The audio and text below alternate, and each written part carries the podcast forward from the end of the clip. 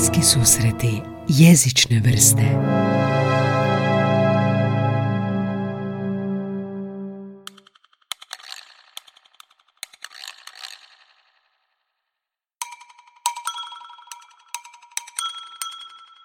Samo nek se kreće na putu u skrivenu dolinu, džungla, degustacija slobode, moja najdraža, u zemlji zmaja, polarni san i ljubav oko svijeta. U ovom podcastu susrećem se s inspirativnim ljudima iz različitih djelatnosti kako bi saznao kako se oslanjaju na jezik da bi nešto postigli. Dobre, kako se služiš jezikom u pisanju putopisa? Drugim riječima, jesi počeo pisati putopise zato da dočaraš nešto što vidiš ili je više putopis tu da prenese poruku, osjećaj, da motivira?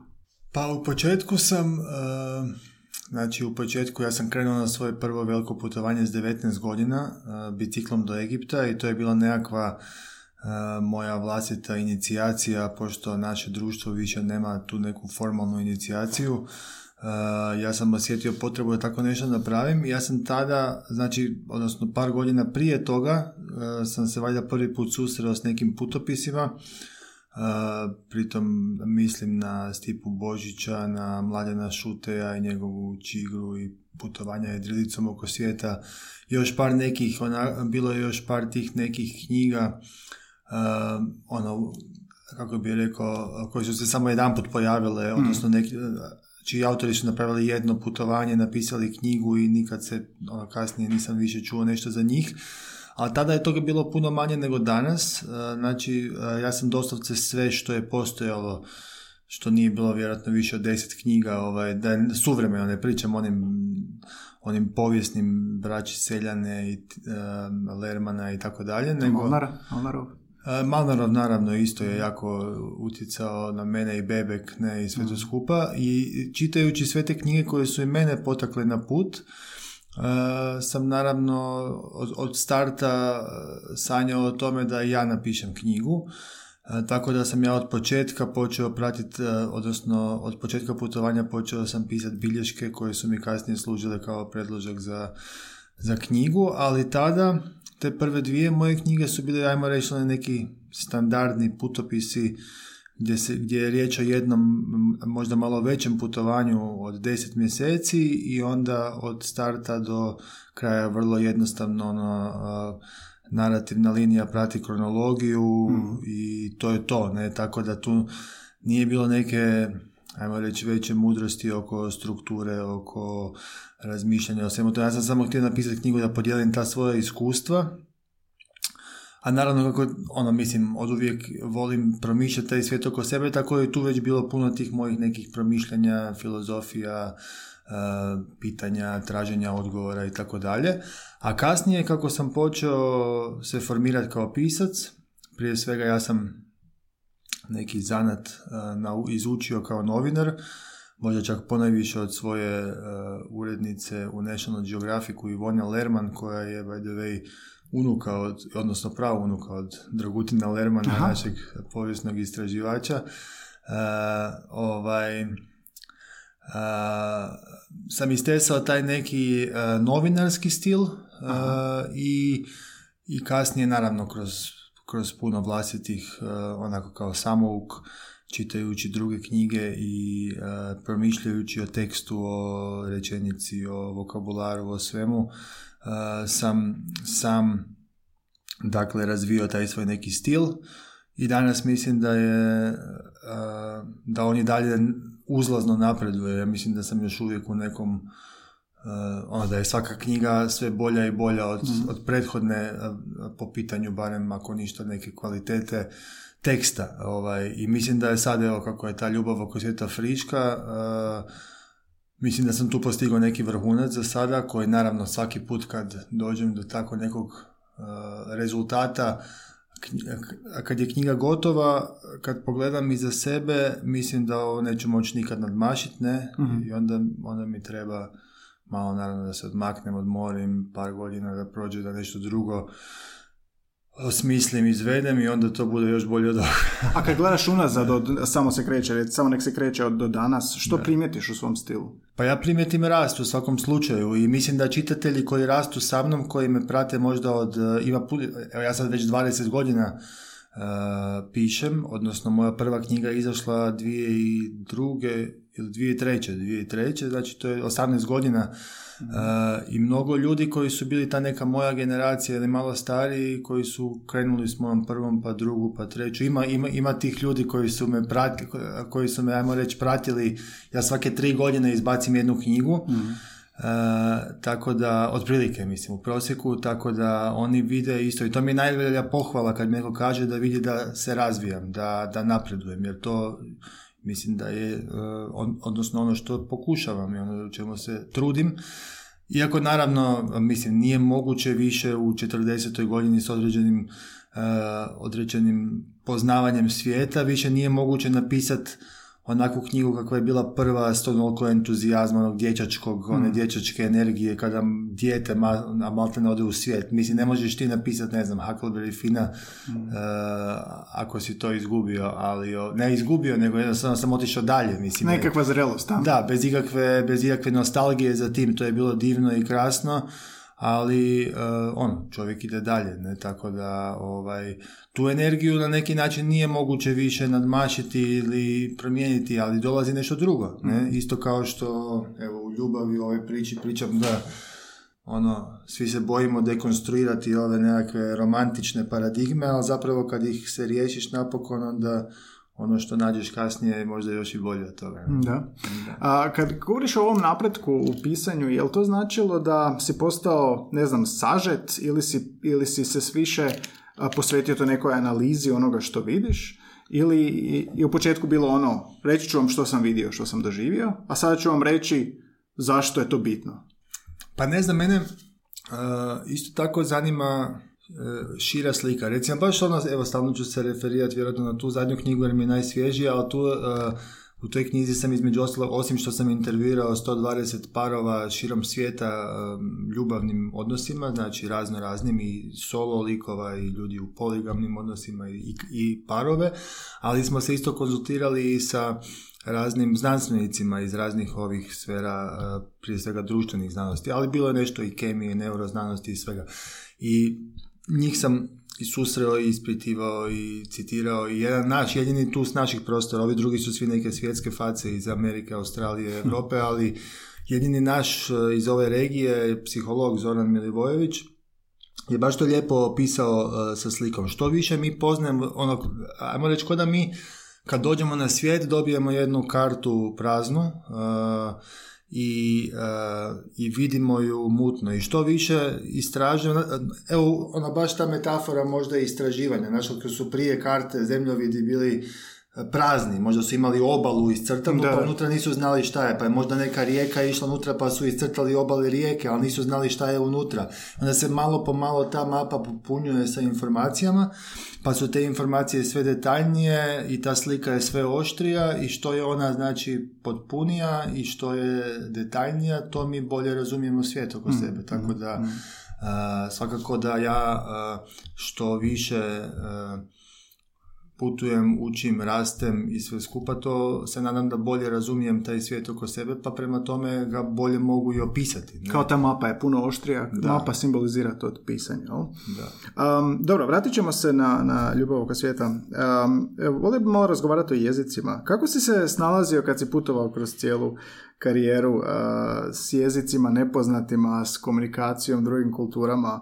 Jesi ovoga u susretu s tim jezicima zapravo otkrio da smo u komunikaciji svi isti ili da imamo puno razlika međusobno. Drugi jezik, velika razlika. Pa, um, jezike sam isto ono relativno kasno počeo promišljati na neki način, jesmo li sad mi slični različiti kako po, poimamo svijet oko sebe, tom sam možda tek prije 5, 6, 7 godina počeo razmišljati. Prije kad sam krenuo u svijet, uh, sam uh, prije svega mislio, ono, sviđala mi se ideja da naučim te jezike, e, da se mogu sporazumijevati, kao imao, možda sam imao neku ideju da sad nekakav putnik mora biti poliglot ili šta ja znam. Ja sam odrastao, uh, učio sam engleski, naravno u školi to mi je dobro išlo, uh, njemački sam učio devet godina, ali mi je užasno išao. Nešto malo sam učio talijanski van škole i, i nisam nešto previše razmišljao prije o jezicima. Onda kad sam išao na put, mislio sam kako ljudi pišu u tim knjigama koje sam čitao, kako ti putem naučiš jezik. Ja sam naravno ljudi lažu ono non stop ovaj, lažu o tome koliko je hladno, vruće, opasno, sve lažu, ono, sve su te knjige prepune laži.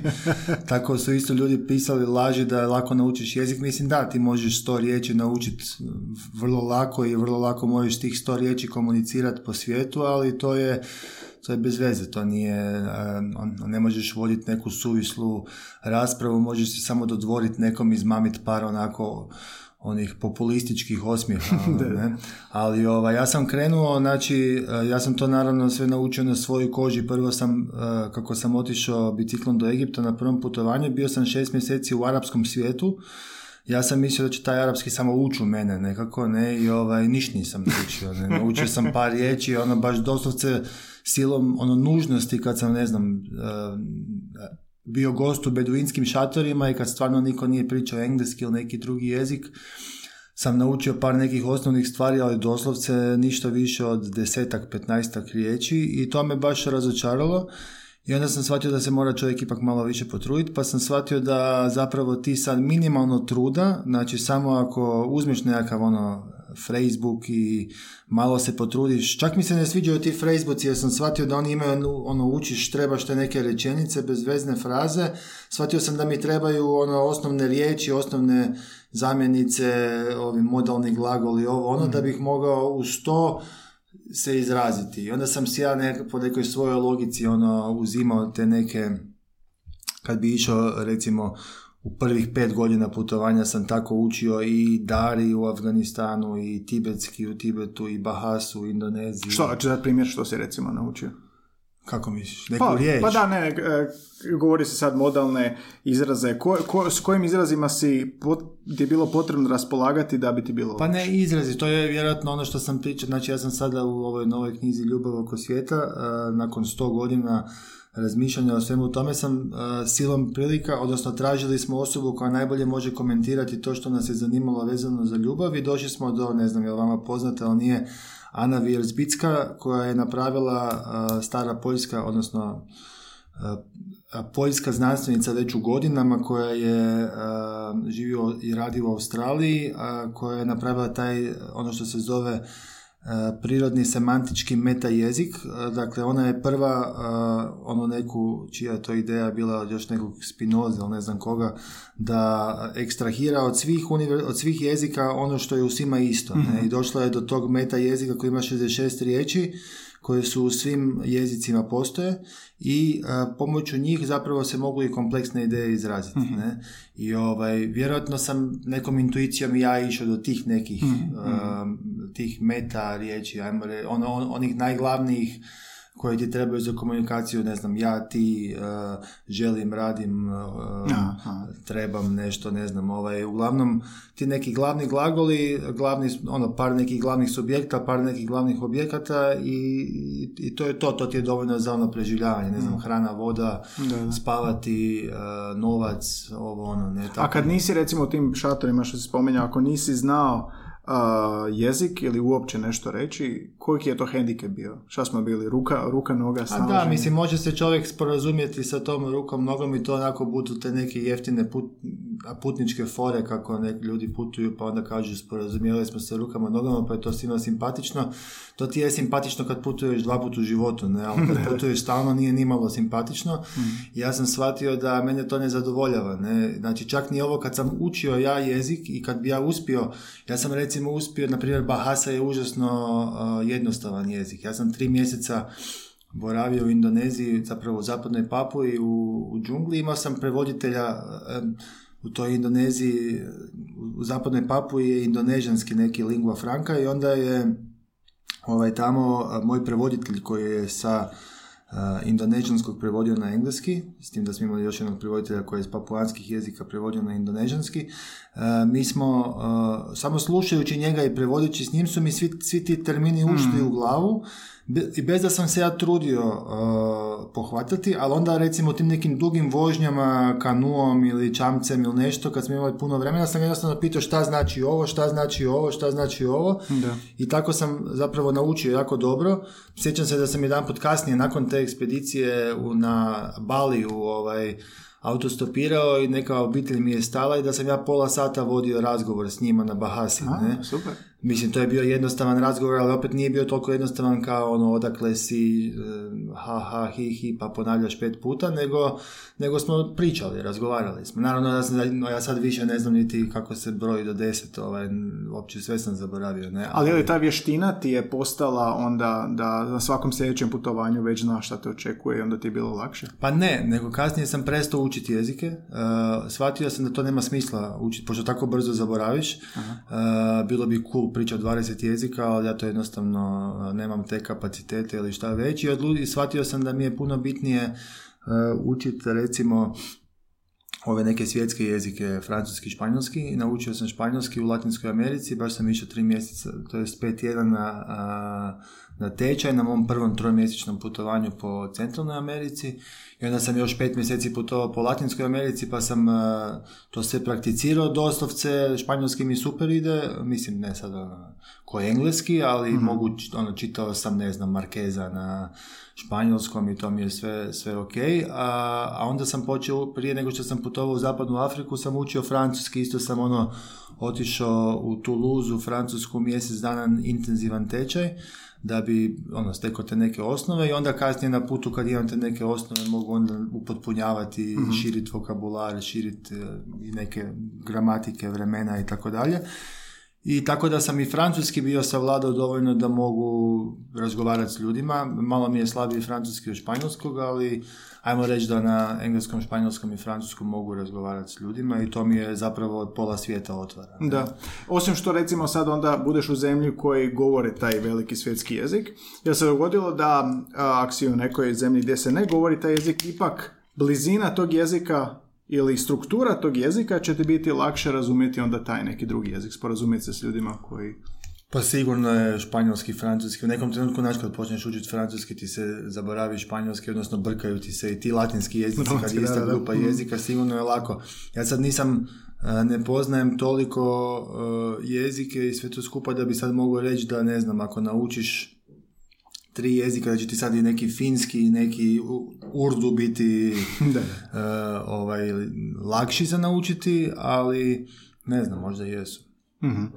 Um, dobro, e, kako je e, ču- čuti druge jezike, sad si, sad si govori recimo primjere što ti je pomoglo, jesi primijetio da u tim drugim jezicima postoji drugačiji način kako oni komuniciraju? Znači ono, univerzalno je riječi, svi, svi imamo nešto, taj meta jezik, ali jesi, primijetio kod nekog ili plemena ili, ili države da jednostavno nekako drugačije komunikacija funkcionira? Pa naravno da, apsolutno. Ne. Mislim, ne znam sad za primjere, pošto ja baš ne pamtim do, ono, puno te sve razne stvari. Ja znam da stvari. recimo u Papui, u, a sad ne u zapadnoj Papui gdje je indonežanski lingva franka, nego u istočnom dijelu otoka Nova Gvineja gdje je Papua Nova Gvineja nezavisna država. Tamo je gla, ovaj, taj lingva franka, zajednički jezik je Pidgin English, ne? koji je ono broken English, kao, koji, a, jer inače Nova Gvineja je vama sigurno lingvistima zanimljiva, jer ona ima, ima najveću gustoću jezika od ne znam koliko sam ja to zapamtio, ispravite me ako sam griješim, ali da je na svijetu bilo 5000 jezika zabilježenih, a 1300 ih je na Novoj Gvineji, ne?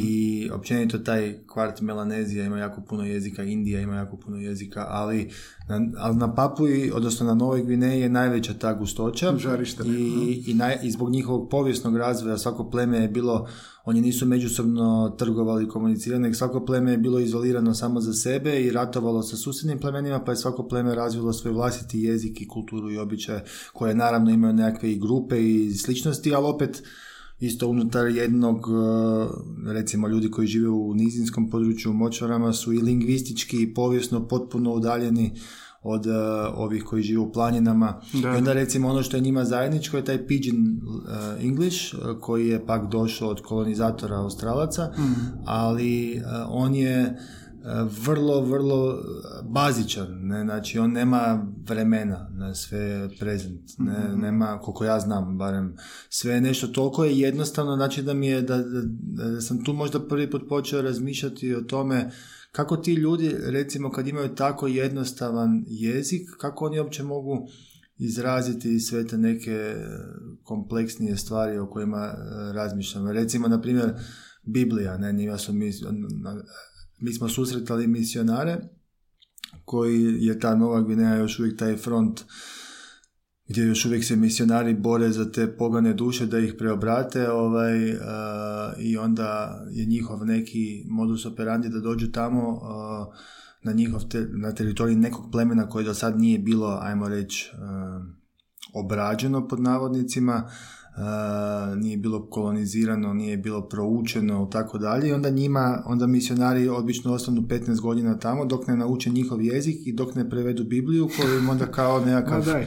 da, kao nekakav uh, manual, ono, kao nekakav uh, uputstva za uporabu. Uh, ostave uh, i onda oni odu dalje i onda obično se njihov svijet raspadne jer su im ovi srušili tradicionalne vrijednosti, a nove ba- baš ih briga za neku knjigu ne, ovaj, koju su im ostavili, ali sam pričajući s njima nekad, uh, pošto često kad smo putovali kroz ta udaljena područja smo tamo su ti misionari bili jedini neki ljudi gdje smo mogli dobiti nekakav komfor zapadnog svijeta u njihovoj kući, možda pojest nešto mm, međunarodno, kako bi rekao, ili ne znam, ili javiti se satelitskim telefonom kući ili tako nešto, onda bi bili često kod njih i pričali bi o svemu tome i onda bi oni isto su nam pričali kako je to te fore, kako je teško prevesti neke pojmove, kako nemaju riječ za ljubav, kako nemaju riječ za ovo, za ono, a, a sve te pojmove koje u,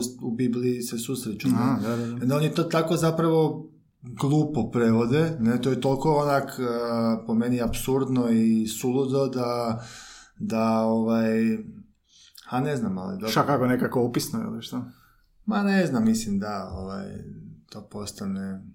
Mislim, ne znam, ja nisam sad čitao, niti znam te jezike da bi znao, samo znam da znam iz priča da, da oni ne mogu, na primjer, evo sad slika opet jedna iz prošle knjige, pošto sam se time bavio pa mi je svježije, na primjer, uh, oni ne mogu recimo u, sad pričamo o zapadnoj Papuji, gdje u planinskom području zapadne Papuje gdje, gdje je e, tradicionalna nošnja za ljude, tada žene imaju tradnutu suknju i gola su im prsa, a muškarci su, djeluju goli, ali imaju prekrivene samo penise sa zapravo e, prekriju ih sa sušenom tikvicom izdubljenom, ne? znači zapravo nabiju tu dugačku izdubljenu tikvicu e, na svoj penis i ajmo reći ove, ove druge stvari koje pripadaju genitalijama su otvorene, ali sam penis se ne vidi, pa je to ovaj, prekriveno i sad oni takvi, znači koji su cijeli svoj život i cijelu svoju povijest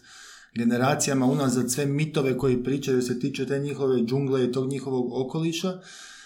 Sad njima dođu misionari sa konceptom bliskog istoka, nekog vela, nekih haljina, dželabija, ne znam, ovih onih i ovaj i njima to nije uopće poznato, ne, kako će on to prevesti e, njemu, ne može, ne, i onda oni kažu, e, i onda su oni doslovce koristili recimo slike na crkvama, e, tamo bi stavili Isusa kako nosi križ, gol i samo s tom tikvicom, ne, sad zamislite da u crkvi u zapadu, da tu kod nas vidite da neko naslika Isusa golog sa pol metra dugačkom tikvicom na penisu, ne. Ovaj, to bi bilo Simbolika, skandalozno, ne? Ali njima je to bilo prihvatljivo zato da lakše ispričaju tu svoju priču kojom kupuju narode, ne? I spašavaju ih od eh, propasti i vječnog pakla, ali ovaj... eh, a opet s druge strane djevica Marija je bila u travnutoj suknji i goli grudi, ne? Ovaj, tako da to su neke zanimljive stvari, a sad kako su oni to preveli na jezik, ne znam, ali pretpostavljam da su isto, ne znam, haljinu preveli sa travnata suknja Da, da, da.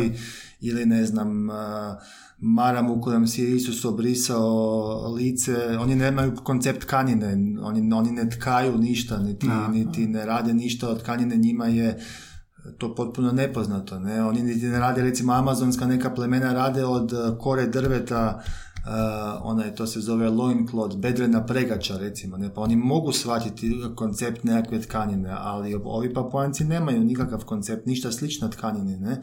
Sad kako su oni preveli da je, ne znam, uplakane žene su pružile Isusu rubac kojim si obrisao lice i ostavio trag, nemam pojma kako se Da, baš je fascinantno. Cijelo područje, kako prevesti nešto što ne postoje, što nisu nikad vidjeli, što nisu koristili. Um, dobro, uh, baš fascinantno žarište za proučavanje. Um, Polarni san, um, tu je više onako dnevnički uh, i sam si. I nekakav monolog sam sa sobom. Nisi toliko u kontaktu, odnosno uopće sa drugim narodima i plemenima.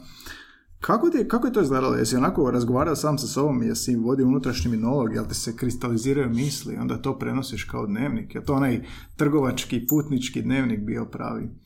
Pa nije, nego nije da... Pa isto kao kad ste sad tu sami odete, možda sami prošetati na sljeme ili nešto, ili u šumu, isto tako, ništa tu posebno drugačije se nije događalo u konceptu razmišljanja, ne, mm tako da ponekad sam razmišljao, puštao, znači ponekad sam slušao muziku, podcaste, audio knjige ili nešto da mi, ono, da mi pažnja bude zaokupljena nečim drugim, da mi mozak radi, a ponekad sam samo puštao da šutim, da uživam u toj tišini koja je tamo vjerojatno najdublja nego što može biti gdje na svijetu.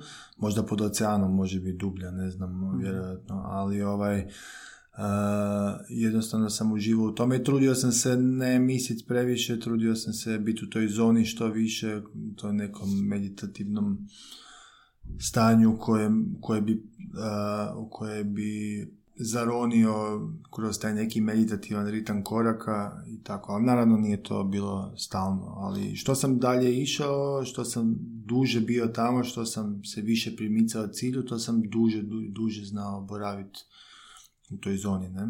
I, i boraveći u toj zoni, jel se onda izričaj promjeni? Onda nema izričaja, onda je jednostavno prisutnost. Ne, Samo prisutnost. Da, da, nema... kao da se ta struja svijesti e, na neki način, ne da se zaustavi, nego kao da kao da ti zaploviš s njom. Da, ne znam kako bi objasnio. Ovaj. Ali ipak i pronašao si način da to staviš na tekst, na riječi. Pa dobro, to je bilo, što se mojih knjiga tiče, to je bilo specifično jer tu knjigu doslovce sam najbrže napisao od svih, e, zato što sam upravo tamo, pošto mi je to bila neka isto misija i cilj, ja sam svaki dan pisao neki blog, e, kratak blog, ja nisam se tamo mogao puno javljati, ali ja sam svaki dan na večer kad bi došao u šator, kad bi obavio sve te stvari oko hranjenja, topljenja vode, pranja ili čega već, uh popravljanja stvari, onda bi barem pol sata, sat, samo se trudio napisati, uh, uh, zapisati neke osnovne misli. Uh, znači, taj neki ekspedicijski dnevnik sam vodio, koji dio tog dnevnika sam slao satelitskim putem u Hrvatsku, pa ga je moja Anđela objavljivala svaki dan na našoj stranici za ljude koji su pratili, jako puno ljudi je to pratilo je, baš je to bilo zanimljivo vidjeti, jer su bili jako kratki, sažeti, a dosta sadržajni. Mm. A, a, ali dio sam ostavljao isto za knjigu, ne, da, mm. nisam sve dao, niti sam, ono, čuvao sam dio sadržaja za knjigu i onda kasnije sam to sve kompilirao, uh, ali, ali budući da sam znao da ja ne mogu sad na večer, kao inače na nekim drugim putovanjima, ne mogu pet sati pisati. e pa to, to pitam, uh, Nemam niti baterija, niti ne, nemam vremena jer moram se oporaviti. Ja sam recimo po 11 sati dnevno hodao, 5-6 sati bi spavao, a u ovo ostalo sam morao sve to drugo raditi oko Logistika. dizanja šatora, spuštanja ovog onog, mislim, puno tih aktivnosti raznih i hranjenja i svega. I, ovaj, onda sam možda imao pol sata, sat samo za uh, pisanje. Je to dobro, dobro na kraju ispalo uh, da samo imaš pol sata? Pa je, zato što sam, kako sam već ušao u taj e, ritam, ako sam znao da će to biti kratko, onda sam ja kroz dan zapravo uređivao te svoje tekstove u glavi. Ne? Kako sam hodao i razmišljao nešto, onda sam, e, kako sam imao puno vremena za hodanje i nisam imao drugih e, animacija i stvari, onda sam ovaj, automatski, razmi- ono, kad bi o nečemu razmišljao, bi, bi pomislio, aha, ovo je možda neka tema o kojoj bi mogao pisati, i onda bi tu temu obrađi, obrađivao u glavi nekako. Ne? Brainstorming, tako da, a? tako da samo sukus ostane, Da, da. ne? tako da ostane samo bitno i tako da je to bio zanimljiv proces, da. Znači onda ono što, kroz tjedan- 11 sati brainstorminga i onda kad dođeš u šator zapravo to je to, sad sve, sve imam spremno. Da, samo prebaciti na papir. Ne? Da. Ok, ljubav oko svijeta, um, šest kontinenata, 30 zemalja, ljudi koji su našli ljubav, koji nisu nikad našli ljubav, od prašume do, do Pacifika. Kako, 120 parova, kako parovi iz te knjige, jel, iz tog istraživanja, kako izraža, izražavaju ljubav, kako komuniciraju ljubav, kako govore volim te, jel govore volim te? Pa ne puno, mislim, to je više ova zapadnjačka stvar, ne, to Da. je pogotovo Amerikanci, znači što, ajmo reći što više idete na zapad, to se više govori volim te, do, to, do te mjere da Amerikanci, na primjer, stalno govore volim te, tako da više nema nikakvo značenje to, a s druge strane što više idete na istok, to se manje govori, ne, i a, općenito puno tih naroda koje smo intervjuirali, odnosno pripadnika raznih naroda, koje smo intervjuirali u njihovim kulturama nije bilo uopće da se izražava u emocijama. A, recimo, na primjer, sad mi pada na pamet jedan par u Saudijskoj Arabiji, a, Fahad i Tamadur, gdje je baš, a, oni su neki sredovječni, ajmo reći, ljudi koji onako izgledaju kao tipični Arapi, kako zamišljamo ove tradicionalne Arape, znači on ima onako bijelu haljinu, ovu headscarf, kako se to kaže, ovaj, na glavi uh, maramu Mhm. isto, ne, a, a ona je prekrivena crnom, uh, crnim nikabom od glave do pete, samo ima onaj prorez za oči i ovaj, uh, oni su nam pričali da oni nisu znali da, da oni nisu odrastali učeći išta o emocijama, nije se nikad pričalo o emocijama, nije nikad Verbalizirati kao emociju. da, da, nikad nije, nikad njihovi roditelji nisu međusobno pričali o tome, tako da, da oni jednostavno su odrastali bez toga i tek kasnije sa prodiranjem nekih zapadnih vrijednosti su oni počeli razmišljati o tome. Isto, ali istu priču smo čuli u Japanu i u Kini i u mnogim tradicionalnim e, plemenskim zajednicama, ali ne onim skroz izoliranim, nego ovima više e, u Africi koji imaju dodire i s turizmom i sa zapadnim svijetom i sve skupa, tako da to je stvar tradicije. Mislim i kod nas isto ljudi do prije, prije par generacija nisu to nikad izražavali. Znači, Zapad je uveo verbaliziranje emocija.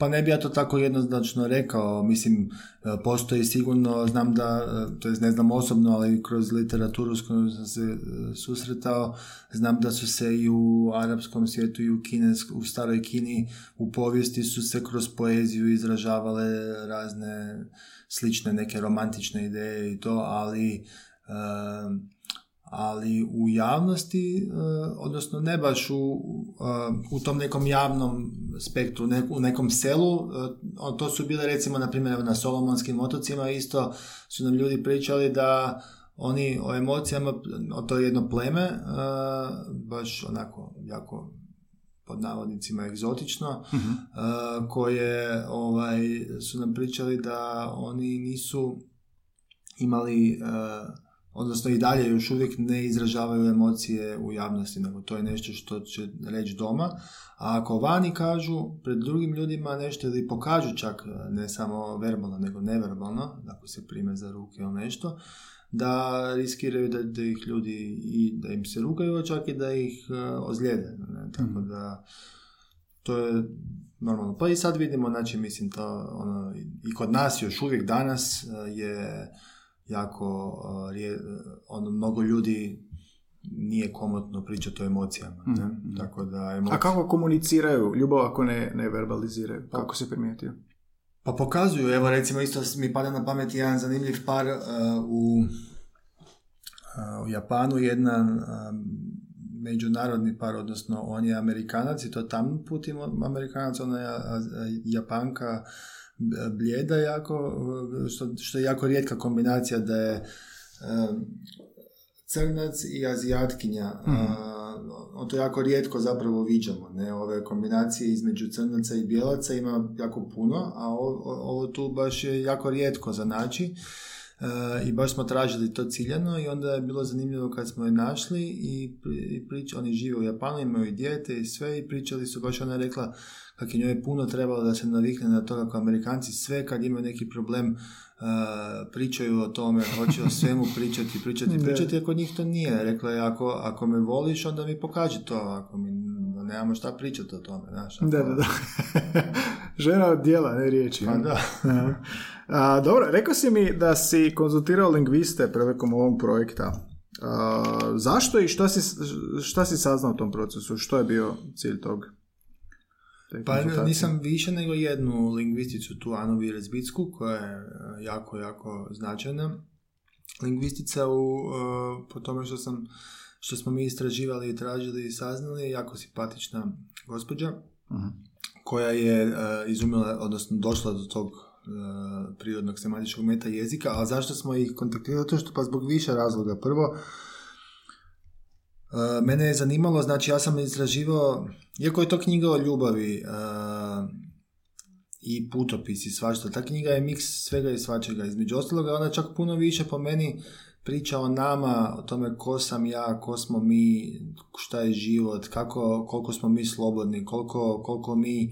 Uh, a ljubav je tu dobra priča zapravo, zato što je to, ne, ajmo reći, nešto što nam je svima u svim kulturama dosta bitno, mhm. bez obzira da li mi to pridajemo tome javno važnost ili ne, ali svima je bitno uh, da ima, ima taj aspekt života negdje podmiren uh, i ovaj i onda mi je bilo bitno, uh, onda sam tražio, znači shvatio sam koliko razne stvari utječu na naš uh, na sve što radimo, na naše misli, na naše postupke, čak i na naše izbore i onda se pitaš koliko smo mi zapravo slobodni, koliko, koliko uh, iza, toga, iza tih naših postupaka, misli, dijela, riječi, svega stoji uh, priroda, koliko kultura, koliko odgoj, koliko mm. društvo u kojem živimo i sve skupa, ne? Psihologija naša vlastita, psihopatologija i svašta i onda sam tražio zapravo i koliko jezik utječe na to, jer sam se susretao u literaturi s time, s tim nekim, isto naravno mislocima koji kažu i da koliko jezik nas određuje i uh, ima sad, uh, ima i onih uh, mislioca koji su tvrdili da da zapravo ne postoji ništa izvan jezika, ne? da mi ne možemo, da je jezik taj neki alat, oruđe unutar kojeg mi možemo misliti. To možemo vidjeti kad, recimo kad sam shvatio, kad sam počeo pričati neke druge jezike i kad putujem, shvaćam da počinjem i misliti na tim drugim jezicima, hmm. ne? pa onda shvatiš da neke stvari možeš bolje reći na španjolskom nego na hrvatskom, ne, na primjer, ne znam, ima jedna divna riječ na španjolskoj koja mi je odlična, koja, koja kaže tampoko, to nema ni u engleskom ni u hrvatskom, a toliko je praktična, kako se zove, e, da se pitaš, znaš, kako, ono, ponekad u hrvatski hoću ubaciti koliko je praktična. Da, I, ovaj, I onda si počneš razmišljati, ako te jezik toliko određuje, uh, Znaš, koliko smo mi određeni s tim jezikom, ne? Pa me to sve interesiralo i htio sam o tome svemu popričati sa sa uh, lingvisticom, a, a najbolje na tom primjeru znači same riječi ljubav i općenito tih pojmova voljeti, ljubav i tako dalje, zato što je očito da, znači susreli smo se s time da neki narodi nemaju riječ za ljubav, to sam spomenuo da sam još u Papu i se hmm. susreo s tim s tom informacijom i onda mi je bilo zanimljivo kako oni, da li oni ako nemaju uopće riječ za ljubav, ako njihova kultura nije izgradila taj aparat, da li oni uopće mogu voljeti, ne? Mm. I, uh, I onda mi je to bilo zanimljivo ovaj, uh, proučavati i pričati o tome da vidim ono koliko smo mi određeni, koliko je to univerzalno. Znači, pa mi je bilo zanimljivo saznati da kad sam joj objasnio da ima nekih naroda s kojima smo pričali da imaju, da nemaju riječ za ljubav, uh, pa šta onda je ona mi je zanimljivo okrenula perspektivu kad je rekla da, mi se ne bi trebali pitati zašto neki narodi nisu odnosno neki jezici nisu oformili, odnosno iznjedrili riječ za ljubav, nego činjenica je, ako gledate lingvistički i statistički, da većina naroda nema riječ za ljubav. Većina jezika, velika većina jezika nema riječ za ljubav. Samo naši zapadnjački jezici imaju, onda je pitanje zašto mi imamo, da bi to bilo puno bolje pitanje. Ne? Tako da ima tu sad ono milion stvari, ali neću vam baš sad sve stvari otkriti. Da, a kad bi morao povući crtu, je li onda, uh, je se slažeš tim mislima što si pročitao uh, ranije i proučavao da uh, ljubav nije određena jezikom ili da je? E, pa neću vam sad... neću Za vam sad sve ostatak reći. knjigu. Da, ne, pa ne zbog toga, nego zato što nije, zato što, e, kako bi rekao, naš, kad je, e, ako sad izvučemo lingvistički dio, onda, za ne- onda bi, Da, da. trebali bi ove druge obraditi, psihološke i sociološke i sve, da dobiješ ukupnu cjelinu. A koji je zaključak, lingvistički zaključak? Ali ja ne mogu reći, pa znate kao i sami znate da u svim znanostima nema tu jedne, dobro možda ima u nekim, čak ni u fizici nema ono na kraju krajeva, ne, ali uvijek ima tih raznih e, teorija i suprotstavljenih hipoteza, tako da nemate, imate znanstvenike koji zastupaju ovo, znanstvenike koji zastupaju ono, tako da ne možete i procijeniti šta je tu neka univerzalna istina. Ali recimo, na primjer, da ta Ana Vjerzbicka je rekla da, u- iako o, je ona tvrdila iako smo od nje saznali da većina naroda zapravo nema je riječ za ljubav, ona je rekla da većina ljudi je e, ima kapacitet za ljubav, odnosno da bez obzira na to da svi oni imaju neke načine kako, i onda bi ona nam je na tom svom meta jeziku pokazala kako oni mogu izraziti nekakvu e, kako se na meta jeziku kaže Ako nemaju ljubav, Da. imaju nešto. Imaju, da u principu ona, ona tvrdi, e, ona tvrdi, da, ona tvrdi da ljubav nije univerzalna, da mnogi mogu nešto izraziti, ali da ljubav, e, jer pitanje, znate i sami, ljubav je abstraktan pojam, abstraktni pojmovi ne postoje po sebi, nego i mi pridajemo značenja, ne, i onda neko da ovakvo značenje, neko onakvo i razlikujemo se tu, ne, sad što je ljubav, točno, lingvistički, Uh, ona je to proučavala i ona je našla da ta ljubav kako mi percipiramo ljubav u zapadnoj kulturi ima, ima novu uh, o- ona je doslovce tvrdi da ona je nastala sa novim zavjetom. Znači da se pojavila, nije u starogrčkom postojala uh, pojavila se taman sa Isusom i novim zavjetom Uh, i onda se dalje razvijala u zapadnim jezicima do toga da sad ima tih roman, uh, poprimala te romantične slojeve značenja i tako dalje i e, i prema tome ona tvrdi da to što mi smatramo da je ljubav, da to definitivno nije univerzalno. Ne? Da, to, da to ovi drugi narodi koji mogu na neki način to isto izreći na svojim, e, svojim jezicima, iako nemaju konkretne riječi, e, da oni mogu, ali da oni mogu osjećati to i da svi mi imamo tu neku biološku e, aparaturu evolucijski izgrađenu u našem mozgu i sustave hormona i svega, ali, ali da ako jezi, ako društvo i jezik nije iznjedrilo za to, da onda jednostavno njima to nije bilo važno. Njihovoj kulturi se nije pridavao značaj toj emociji. Ne? Tako da to je njeno recimo mišljenje, odnosno dio njega. Ne? A u tvom iskustvu i ovom istraživanju, ili koji ti je recimo najzanimljiviji način onda izražavanja? Spomenuo si kako nemaju svi ljubav, riječ ljubav, ali imaju nešto drugo. Je ti ostalo nešto u pamćenju kao nekako jako zanimljiv način? Sad misliš da, da ću reći da se neki ono s nosem dotaknu pa izrazi ljubav na taj način? Ne znam, ne znam. ne znam jesmo se s tako nečim susretali. Ne, pa... e, nismo baš, ne. Mislim, susretali smo se s time da uglavnom da zapadnjaci izražavaju ljubav na tisuće načina, a ovi istočnjaci i tradicionalni ljudi u principu ne. E, Jednom riječju, ovi istočnjaci. pa oni ne, znači oni ne pričaju o to. o to Ne pričaju ništa. Znači nema nikakvu zamjenu, tipa samo ono, ko što je Japanka rekla, pokazat ćeš mi. Nemaju zamjenu, ne kažem, ne pridaju značaj tome i ne razgovaraju o tome isto kao što mi ne razgovaramo trenutno o, o šerafima za velike bagere, jer nas to trenutno ne zanima, ne? tako da jednostavno ne razgovaramo o tome. Nije toliko univerzalno, a? A kako je ono sa dogovaranjem braka bilo? E, je li to nekakav način pregovaranja? E, e, e, jesi upoznao taj dio? Kako, kako to izgleda, taj sastanak? Je li to šta ja nudim, šta ja imam?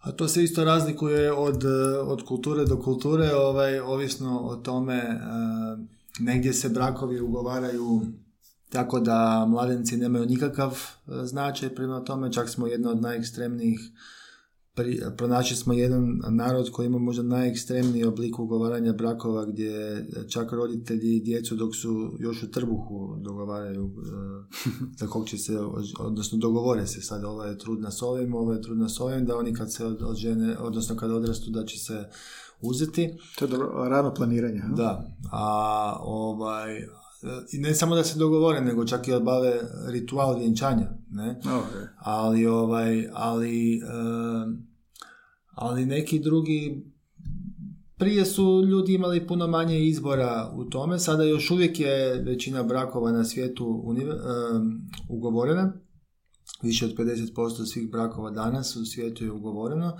a recimo u Indiji čak više od 90% i tamo recimo su nam isto ljudi, puno smo pričali sa, intervjuirali takve ljude i rekli su da da prije, oni prije nisu ono ko, mi, ko bi im roditelji rekao da moraju uzeti, bi uzeli, ali sada mogu i odbiti, mogu i se naći prije i popričati malo, vidjeti, upoznat se, pa onda može imati neki period probni kao nešto slično zarukama gdje će gdje mogu se upoznati, isprobati valjda nešto i vidjeti i hoće li ići u to ili neće.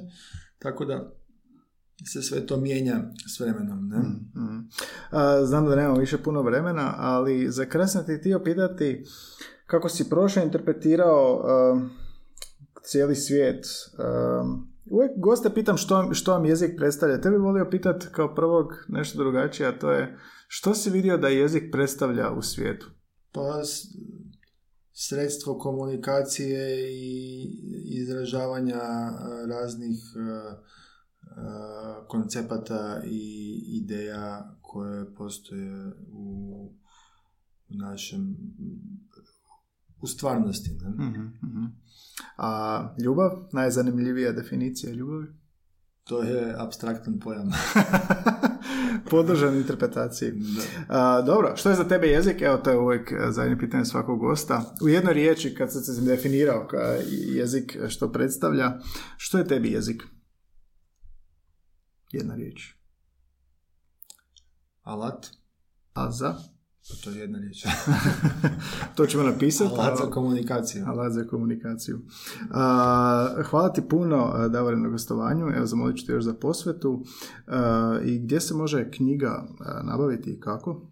Zadnja. Pa sve, sve moje knjige je najbolje uvijek nabaviti direktno od nas preko naše stranice našeg kluba. Inače, naš klub se zove Klub za ekspedicionizam i kulturu, ali e, kraće je vrlo jednostavno KEK, K-E-K, dakle uh, www.kek.hr. Tamo se mogu sve moje knjige nabaviti uvijek po najjeftinijim cijenama, to direktno mi šaljemo, pa kogod zanima pozivam da, da naruči direktno od nas, ali inače ima i u knjižarama, nekim većim, boljim knjižarama i posvuda. Mm-hmm. Hvala ti puno, da Hvala.